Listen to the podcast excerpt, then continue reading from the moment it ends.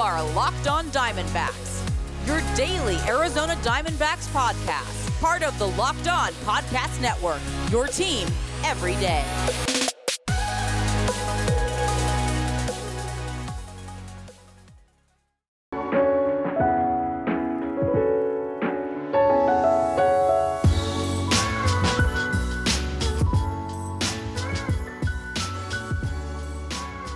Welcome back to the Locked On Diamondbacks podcast, part of the Locked On Podcast Network. Your team every day listening to who? The always charismatic host of this podcast, Miller Thomas. I'm a multimedia journalist and I'm a graphic designer, so please go check out my website, MillerThomas24.myportfolio.com. On there you can see all my latest work from my packages to my articles to my photos and my graphic design. For today's show, we are going to be talking about the starting rotation for the Diamondbacks in 2022. I'm going to be giving my way too early predictions and projections for who I think should be the starting five for the D backs in 2022. And then we're going to talk a little bullpen as well. But I forgot to tell you guys if you want to see more content by me, just follow me on Twitter at Creator Thomas24 for my personal account, or look up Locked on Diamondbacks on both Twitter and Instagram. And of course, thank you for making Locked on Diamondbacks your first listen every day. I would not be doing this podcast without you. But that's what we're talking about today's pod. Way too early 2022 starting rotation predictions and bullpen predictions, who I think should be the starting five and who I think should be like the main three or four guys out the bullpen as well. So it's a jam packed pod, and we got a whole bunch I want to talk to you guys about today, a whole bunch of fun stuff I want to talk to you guys about today. So let's jump right into it.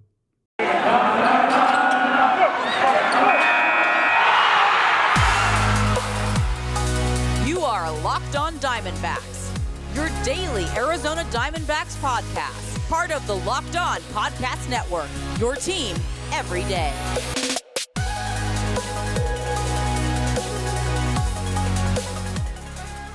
Welcome back on the Locked On Diamondbacks podcast. First time doing a solo YouTube video since my bout with COVID, so I'm a little I'm a little jumbled over here. Uh, the the intro was a little rough, but we're okay. We're gonna keep going and making making it through this podcast because guys, today I want to talk to you guys about my way too early 2022 starting rotation predictions and we're going to talk about the bullpen as well the you know the closer the setup guy who i think should be that for the d-backs in 2022 but i first want to start with the starting rotation and we'll first start with who should be the D-backs ace in 2022 and of course it has to be the guy we're all thinking of the obvious answer here Zach Gallen. He's the guy who should be taking the ball game one opening day. I think Madison Bumgarner has done the last two opening days, but those days should be over. Like Gallen is clearly the best starting rotation pitcher we have. He's clearly the best pitcher overall the D-backs have. It's not even close. It's not even a competition. So there should really be no discussion against uh, uh against Zach Gallen to be the day one starter. I don't care if he's going against a whole lineup of righties and or excuse me, I don't care if he's going against a whole lineup of righties. Yeah, that would be the correct thing because Zach Gallen's a righty, so that would be the worst matchup, or no, that would be the best matchup for him. So I don't care if Zach Gallen's going against a whole lineup of lefties and Bumgarner has the advantage. Like Zach Gallen has to be the starter no matter what day one. His numbers were still pretty consistent last season, no matter the leverage or the run support.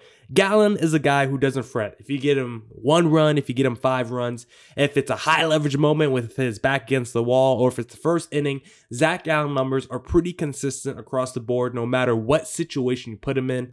I would like to see his walk rate dropped a little bit because I feel like he's a guy who walks batters probably more than he should for how good he is. So I think that's probably the biggest area where I want to see him improve. But considering this guy had the longest streak to start his major league career of three earned runs or less, it was like 27 straight starts. Like, there's not much this guy can improve on in his game. The walk rate, it's a big one, but I'm hoping with new pitching coach Brent Strom, who you've heard me talk about a lot on this podcast, I'm hoping he can take Zach Gallen's game to the next level. I'm hoping after this year, we kind of look at Zach Gallen in that upper echelon of starting pitchers in baseball, the level of the DeGroms and the, I don't know, the Zach Wheelers and basically anyone in the Brewers rotation. I want to get Zach Gallen on that level of perspectiveness from fans of how they view him. I want everyone to view Zach Gallen like how I view Zach Gallen, which is a true ace. So hopefully Brent Strom in another year of sustained success can do that for Zach Gallen. There's no one I trust more in the rotation, the bullpen. Literally on the team, Ketel Marte might be the only player I trust more than Zach Gallen. So he has to be the guy who starts day one. His spin rate, his velo still looked pretty good overall last year, even after the crackdown really didn't seem to affect him. I think it was mostly because he was in and out the lineup all year with injuries. I think that's why he struggled a little bit last year. I don't think it's a Yu Darvish sticky stuff situation because the numbers I think bear it out that he, he pretty much wasn't that different pre or post sticky stuff in terms of spin rate and velo. So I'm not worried about any of that for Zach Gallen. I'm throwing out last year. He was hurt most of the year. He was in and out the rotation. I think he's going to be back to being a stud next year in 2022. So Zach Gallen, you're going to be my day one starter. But who's going to be the guy following up a Zach Gallen in the rotation?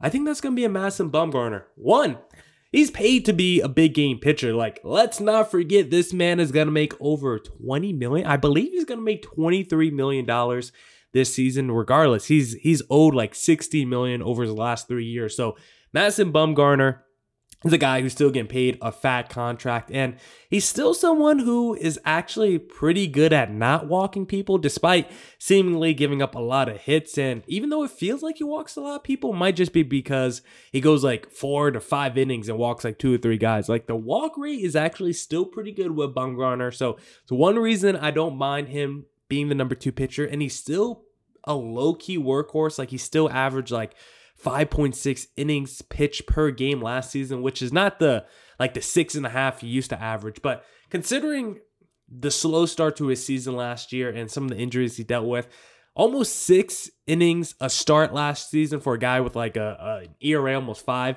It's not too bad. He's still a low key workhorse. Another reason why I don't mind him being the number two starter in the rotation. And also, it's not like we could trade him. The only way we'll be able to trade him if he's somehow able to get that value back up. So to do that, he has to be in the rotation. I think you kind of need him to be that number two starter. Maybe he doesn't pitch like a number two starter, but if he's at least in that number two role and maybe pitching like a guy, like a high end number three, that might be enough for a team to make a move on Madison Bumgarner. But I'm pretty sure the D backs are going to have to throw in some money if they want to get that contract off their books. 395 ERA in the second half last season. So he is a guy who who historically starts slow. I think if you look at his career splits, April and those first month and a half is somewhere where he really struggles. So I would like to get him off to a quicker start. Bumgarner needs to start quicker overall. Not only are his like first months of the season slow, but anything dealing with first, Bumgarner's not very good at. Like he's not very good against the first, uh, like the the first pitcher you face, the leadoff hitter of a game. Not very good against that. Leadoff hitters have a 976 OPS against Madison Bumgarner. In the first inning, he allows a 840 OPS as well. So, and opposing hitters on the first pitch against Madison Bumgarner has an OPS against 900. So, first pitcher, first batter, first inning, Madison Bumgarner has struggled in those areas. So he needs to be a guy that starts quicker because historically, the first month of the season starts slow for him. And as the number two starter making over 20 million, he needs to get with Brent Strom and needs to start quicker. So regardless, though, because of all that, he's gonna be the number two starter in this D-backs rotation because it's gonna get choppy after Bumgarner. And we're gonna look at a Luke Weaver as the number three starter, in my humble opinion. You could put a Merrill Kelly here, but I think they're gonna go with Luke Weaver because, like a Bumgarner, they're still trying to get a return on their Luke Weaver investment, which is they traded Paul Goldschmidt for this guy. Now, of course, they also got Carson Kelly back in that deal, but you can make the argument Luke Weaver was the headliner. Maybe it was Carson Kelly, but Luke Weaver was considered like to be a number two starter with high upside, maybe a borderline number one if everything breaks right for him. And right now, we're hoping he could just be a number four, number five starter in this D backs rotation. But I think realistically, he will be the number three starter. Like, we hope he pitches like a number four, number five starter, but he'll probably be rolled out every third day because of the investment they have in a Luke Weaver. And he still got upside. Like, if you look at his stat line from last year, like low key, he might have had the best stat line of ever, of any Diamondback starter last season. Like I think he might have led them in ERA, so it's definitely pretty close. And I think he still has more theoretical upside than Merrill Kelly. Even if Merrill Kelly's, you know, practically better when he's actually pitching on the field. I think theoretically, you look at Luke Weaver, you look at his, you know, potential skill set. You say this guy should be number three starter, you know, at worst, and he should have more upside than that. So I think overall he probably has more upside than a Merrill Kelly. It's a reason why he's probably gonna be the number three starter in the rotation next season. Hopefully, like we're putting all the eggs in this guy's basket, but hopefully Brent Strom can work with Luke Weaver and just get him out of whatever hole he's in right now because we need to get him back to that 2019 level. He still has a pretty good whip two of the last three years if we take out the 2020 season, below 1.2, which is pretty good. Needs to work on limiting hard contact. That's been an issue for him. Uh, but he has a 2.31 ERA at home. I didn't know this. Luke Weaver's basically Blake Snell. 2.31 ERA at home and 7.09 ERA on the road last season. I don't know how I didn't see that stat sooner until I did this exercise. So I mean, there there's positives and negatives there. It's good thing that he always performs well at Chase Field, but why is he one of the worst pitchers in baseball when he goes on the road? That's something that needs to be balanced out a little bit more.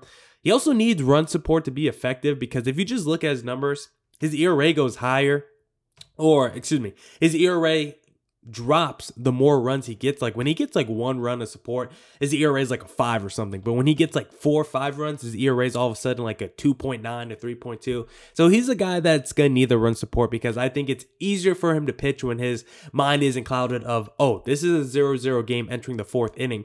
I can't put anybody on the bases. I think he just adds extra pressure to himself. So I think it's easier for him to pitch when there's nobody on the bases. And also, like everyone has talked about, I want to see more secondary pitches with Luke Weaver. He's still a guy that has a lot to improve on, but he's still also someone that has a lot of potential still within him. So I'm hoping Brent Strom can unlock that. Like we're hoping for so much from Brent Strom. Can he take Zach Gallen to the next level? Can he turn back the clock on Madison Bumgarner? Can he unlock Luke Weaver? There's going to be a lot on Brent Strom's plate next season, but my starting rotation through the first three through the first three days would be a Zach Gallen, Madison Bumgarner, and a Luke Weaver entering 2022. Now we'll talk about who should be the number four and number five starter in the D backs rotation next season. But first, I want to talk to you guys about Built Bar because this episode is brought to you by Built Bar. It's the new year, so that means New Year's resolutions. If yours is about getting fit or eating healthier, make sure you include Built Bar in your plan. Built Bar is the protein bar that tastes like a candy bar maybe even better than a candy bar. Built Bar makes it easier to stick to your resolution because it tastes so good you'll want to eat it. Unlike other protein bars, which can be chalky or waxy or taste like a chemical spill, Built Bars are covered in 100% real chocolate and they're also low calorie, low sugar, while being high protein and high fiber. It's great for you. It's great for a keto diet. It's healthy and it's delicious. If you want your own, just go to built.com. Use promo code LOCK15 and you'll get 15% off your next order. Promo code LOCK15 for 15% off at built.com.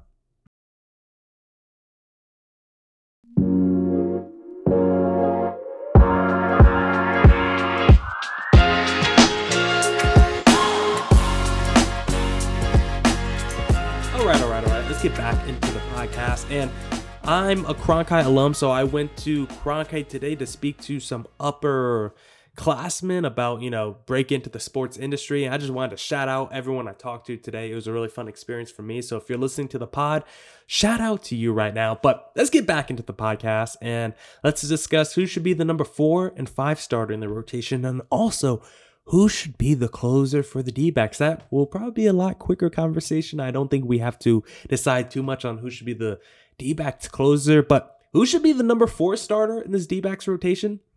I think it's going to be Merrill Kelly. Now, you can make the argument Merrill Kelly should be the freaking number two starter in this rotation because seriously, serious talk, real talk right now. I'm putting on my real talk voice. He might have been, he, he might be the best D backs pitcher the last two seasons. I know that might be a hot take. I know we got Zach Gallen, but if you actually look at the numbers, Merrill Kelly's season was cut short last year, but he was right there neck and neck with Zach Gallen through every start he made when he was healthy. And then you look at this season, he was the D backs workhorse. I think he was easily the best D backs pitcher with all that being said, he might be the best D backs pitcher the last two seasons, and he's going to be our number four starter. Now, he was dominant in 2020. 2021, uh, a little bit more shakier for Merrill Kelly, but he was still a workhorse this past season. He was among innings pitch leaders before going down with COVID this past year. Fantastic walk rate. Merrill Kelly, the the strength of his game is not putting dudes on bases via the walk. He has great control, great command, something I really respect from Merrill Kelly. Would like to see some hard contact improve with him because I think he just gives up a little bit too much of that. Sometimes he gives up those extra base hits, but I like his ground ball to fly ball ratio. Even though he gives up a lot of hard contact, it's not a lot of elevated contact, it's a lot of line drives or ground balls. So I don't mind that. Still need to see the hard contact improve. And even though he's fourth in the rotation, like I said before, he's probably the second most trustworthy pitcher the D backs have after Zach Gallen. So even though I'm putting him fourth, he's the guy I trust the second. He's the second most trustworthy guy still, in my opinion. And with the investments in Bumgarner and a Luke Weaver, I think you just have to put those guys higher. Like I'm paying Bumgarner, I'm not paying Bumgarner, but Mike Hazen, the D-backs are paying Bumgarner like over $20 million. That dude better be the number two pitcher for you. Luke Weaver, we traded the freaking franchise star and cornerstone player like Luke Weaver better work out. So those two have to be higher in the rotation because if they don't work out, people are getting fired. so those guys better work out. So that's why they're ahead of Merrill Kelly in the rotation. Also, I kind of want to match Merrill Kelly against the fourth guy in someone else's rotation. So I kind of think Merrill Kelly is one of the better fourth starters in baseball. Not against every fourth starter, because I mean, the Mets last year are throwing out like you know, if the Mets rotation was healthy last year, they would have been throwing out like Marcus Stroman or something as their fourth starter. So he's definitely not the best fourth starter in baseball, but I think he's pretty good. So I don't mind matching him up against someone else's fourth starter in the rotation. And like I said before, the workhorse stuff, he went at least, he, Merrill Kelly pitched at least five innings in 24 of his 27 starts last year and pitched into the sixth inning in 20 of them. Could have been better with runners in scoring position and high leverage moments, but Every time he went through the lineup, second rotation through the lineup, third time through the lineup, his numbers actually improve. So I do like to see that from Merrill Kelly. The later and deeper he pitches into a ball game, the better he's going to get. That was kind of the Justin Verlander thing. It was like he's throwing 94, 95 in the first few innings, and then you're like seventh inning Justin Verlander already. All of a sudden, he's throwing like 97, 98, 99. That's kind of Merrill Kelly. He's not throwing 100 miles an hour, but he is someone that gets better as the game gets later. So I have the utmost respect for Merrill Kelly. I will never disparage him on this pod. He's someone when I first took over the Locked On Diamondbacks podcast, I was like, Merrill Kelly, who the hell is this guy from overseas? Uh, rookie pitcher at 31 years old. But over the last couple years, I've come to really like and really respect Merrill Kelly. Like I said, second most trustworthy pitcher the D backs have. So Merrill Kelly, you're going to be my fourth starter in the D backs rotation. And then who should be the number five starter? This could have gone to a bunch of dudes. There's going to be a lot of guys, I think, in spring training vying for the number five spot in the rotation. Maybe the D backs signed somebody that should be the number five starter after the lockout. But the guy I'm going with is the guy who was pretty much the number five starter last year for the D backs, and that is Taylor Widener because he impressed me a lot last season, especially at the beginning of the season. Because, guys, like a lot of people, I had no expectation excuse me, I had no expectations for Taylor Widener. He was someone that used to be a high ranking prospect in the D backs organization. I think he was as high as like the top five, maybe even top three for D backs uh, overall prospects in their organization. So he is someone that used to have some pedigree and he looked pretty good last year. A 282 ERA through his first four starts. Then he missed then he missed a bunch of time. Struggled in those first three starts back. But then he got back on his normal rest, and those next four starts after he struggled a little bit after getting back, he went two earned runs or fewer in those next four starts before being moved to the bullpen. So if you kind of just book in his uh his experience last year as a starter, he started good and he ended good. So I don't really care about the middle part because that's where he was kind of hurt and not working on normal rest for a few of those starts. So if you just look at his starts with normal rest, mostly at the beginning and at the end, this dude was pretty good for the D backs. Again, he didn't have a large sample size. He only made 12 starts last year, but in seven of the 12 starts, he had three earned runs or less. And he had one other start where he had 5.1 innings pitched and four earned runs. So pretty much he had like eight good starts out of 12. Really only like four terrible starts where he gave up like five earned runs or more. Mostly it was just like I, think he had three starts where he gave up five earned runs exactly. So he was never giving up like the eight earned run games, which is pretty good. Needs to do a better job of limiting walks and home runs. But again, he's young and he is a pretty good strikeout pitcher. So uh, again, he, he's like a little Robbie Ray ish right now, which is a lot of D backs pitchers kind of are. A lot of them kind of have the flaw of walking guys and giving up home runs while striking out people. But I like Taylor Widener right now a lot more than I like Robbie Ray that last year. If he continues to pitch like Robbie Ray, then we'll come back on that discussion. But his hard contact numbers uh, could improve as well. That's right in line with what I was saying about limiting home runs. And also, I just don't think there's a better option than Taylor Widener right now. Like, you could go Tyler Gilbert, you could go with a young arm like Corbin Martin, but I think I trust the Taylor Widener more than those guys. He has the first problem, like a Madison Bumgarner, first inning, first pitch.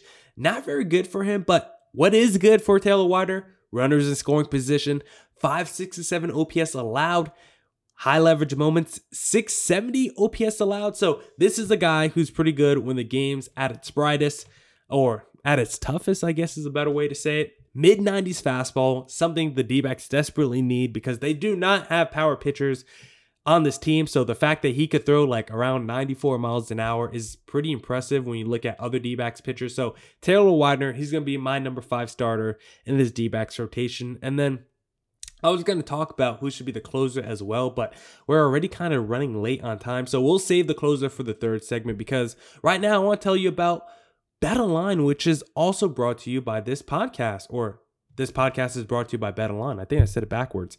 BetOnline would like to wish you a happy new betting year as we continue our march to the playoffs and beyond. BetOnline remains the number one spot for all the best sports wagering action for 2022. New year and a new updated desktop and mobile website to sign up today and receive your 50% welcome bonus on your first deposit. Just use our promo code LOCKED ON to get started. From football, basketball, hockey, boxing, and UFC, right to your favorite Vegas casino games. Don't wait to take advantage of all the amazing offers available for 2022. BetOnline is the fastest and easiest way to bet on all your favorite sports. BetOnline, where the game starts.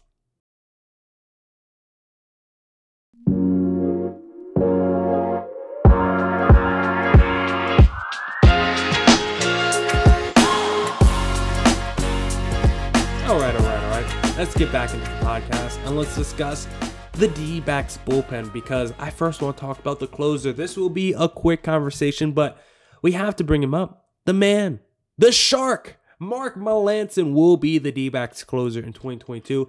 There will be no discussion around the closer job unless, you know, knock on wood, Mark Melancon gets hurt or something. Outside of that, there's no reason Mark Melancon won't be the closer for the D backs in 2022 because this guy was phenomenal last season and the D backs were terrible at converting the few opportunities they had, while Mark Melancon was not. A 2 2 3 ERA last season and led the NL in saves with 39 saves. I think he was an all star last year as well. Like, we are legit getting an all star level closer at the back end of his prime for I think a pretty good bargain. So rock star ground ball pitcher, which fits the which fits the philosophy of a lot of these D backs pitchers who like to throw the ground ball, not throw very hard, and just be a ground ball pitcher. So I think Mark Melancon will be a seamless fit the D backs rotation as a closer. But who should be the man setting up Mark Melancon? I think it's gonna be Noah Ramirez as a setup man because last year this dude was a revelation for the D backs. A 2.76 ERA, 8.8 WHIP.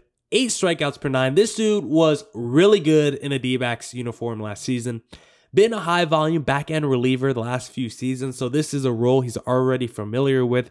He's finished a lot of games in his career, even though he wasn't technically the closer or was getting save opportunities. He's been the guy to close, or he's been the guy to finish a lot of games throughout his career. Would like to see that ground ball to fly ball ratio get back to where it was the previous few seasons because it was going the opposite direction 2021 this is a guy who was pretty damn good with that ground ball to fly ball ratio of the previous few seasons. So i think i want to get him back to that level especially since like a lot of the d-backs pitchers his fastball is below 90 miles per hour. So you, you can't be elevating your pitches or excuse me you can't let the batter be elevating your pitches if you're only going to be throwing an 89 mile an hour fastball because those balls will certainly leave the yard and be heading over the fence. What I like about Noah Ramirez, he attacks righties and lefties equally. If you look at his splits, they're pretty much dead even. Uh, be- between both of those righties or lefties. 293 OPS allowed with two outs last year. So this guy is clutch when it's time to shut the door, as a lot of people would say, he does that. Two outs. This guy shut the door. 293 OPS allowed in those situations. And he pitched mostly the eighth inning last year. This was his role. 402 OPS allowed when he pitched in the eighth inning. Absolutely dominant and elite. Still only 32 years old as well. And he's not very old 32 at all. So I think his arm should be pretty lively. So I assume Noah Ramirez will be the setup man to Mark Melancon next season. But who should be the go to middle reliever? Maybe this is the guy in the seventh inning. Maybe the go to specialist you're bringing out the bullpen. I think it's going to be Joe Mantiply based off what we saw last season. And when I was first doing this, uh, you know, taking notes for this and doing this exercise yesterday, I almost said Tyler Clippard because I literally forgot about Tyler Clippard when I was doing my notes for this. I had to research. I was like, dang, we declined that option. I forgot about that. It's like when I did my lineup predictions last week. I'm not gonna lie,